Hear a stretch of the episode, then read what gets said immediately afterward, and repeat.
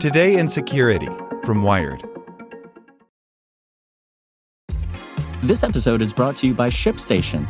You know, some things take a lot of work, like sending little robots to far off distant planets. And just as that's challenging, so too is running a successful e commerce business, especially when there's so much to do. So I want to introduce you all to ShipStation.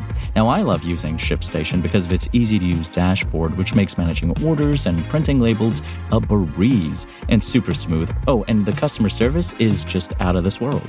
It's exactly what you need to help grow your business. Sign up for your free 60-day trial at shipstation.com slash technews. That's shipstation.com slash tech news.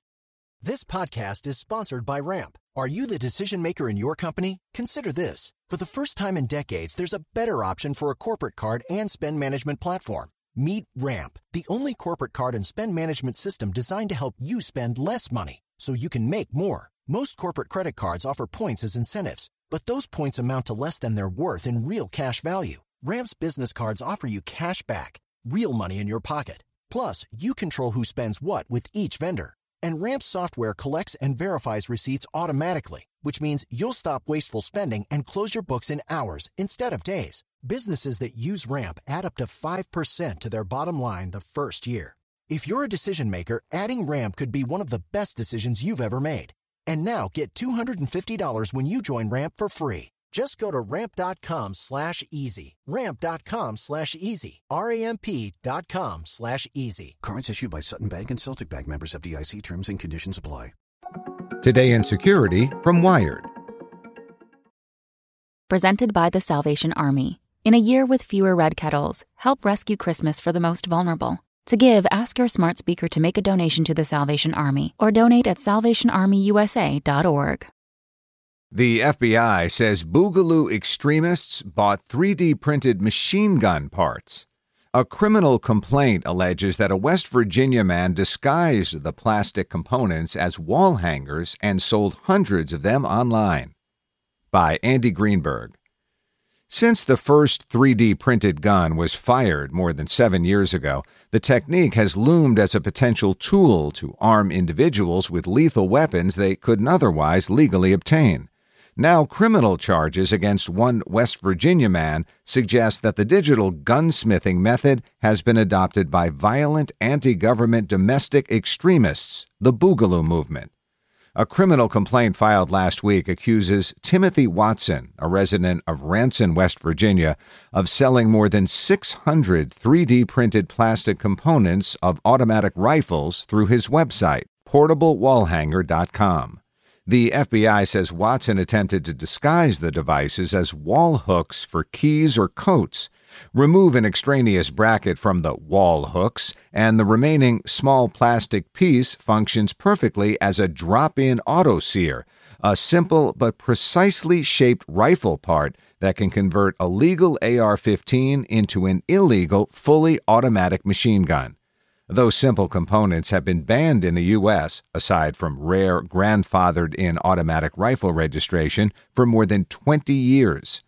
According to the FBI, Watson's customers included multiple members of the Boogaloo movement, a heavily armed extremist anti government group whose adherents have allegedly wounded and killed multiple law enforcement officials in incidents across the U.S.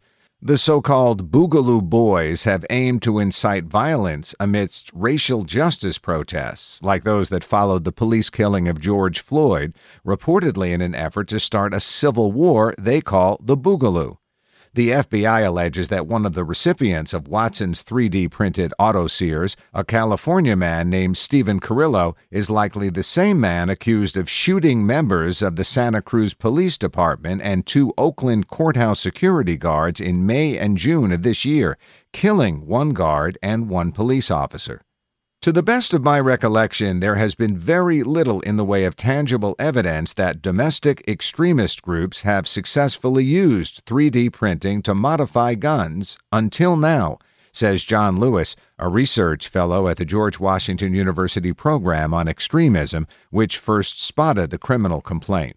When you have individuals who so strongly support the Second Amendment, pro gun, anti government individuals trying to evade any kind of gun control measure, it makes sense for them to shift to this kind of technology, he said.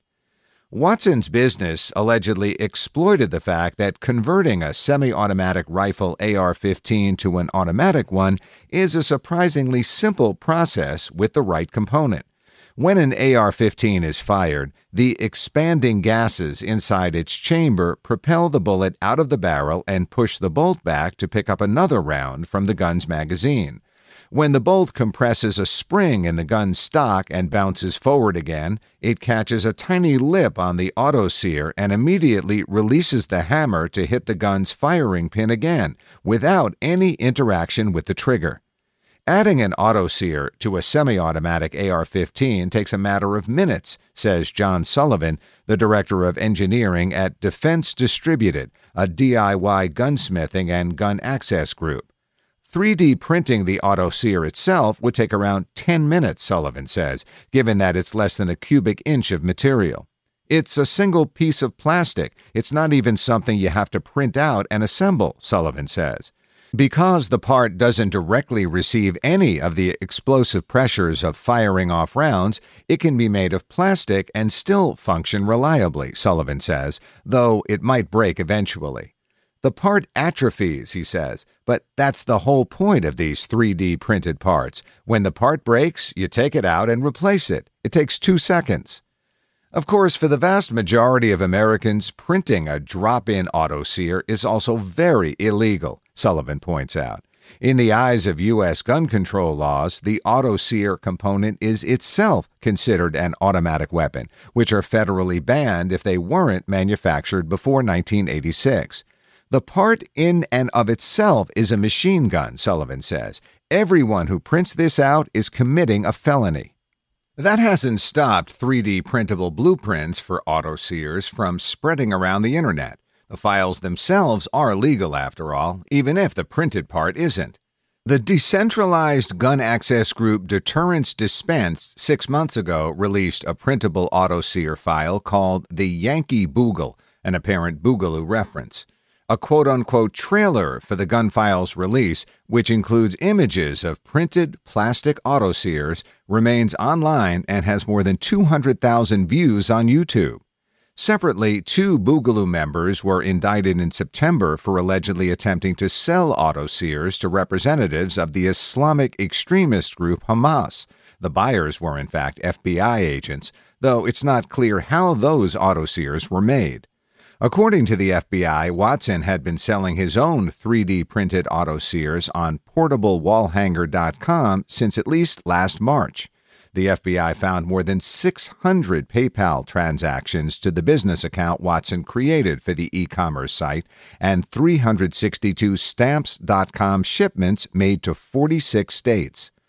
Aside from Watson's alleged sale of the 3D printed autosear to Carrillo, the FBI says it found other evidence of connections to the Boogaloo movement.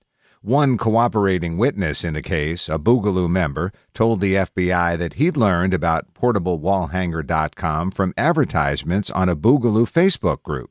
And PortableWallHanger.com also advertised in March that it would donate 10% of proceeds to the GoFundMe campaign of justice for Duncan Lemp, an anti government militia member who was killed by police in March and has since become a martyr figure for the Boogaloo movement. Court documents also reference conversations in emails and on social media accounts associated with the portable wall hanger business that appear to be coded references to installing and troubleshooting drop in autosears. While Watson seems to have been careful in how he described his product, his customers weren't always so subtle. One Instagram user going by the name of Duncan Socrates Lemp wrote that Watson's hooks, quote, only work in Armalite walls, a clear reference to an AR 15 manufacturer.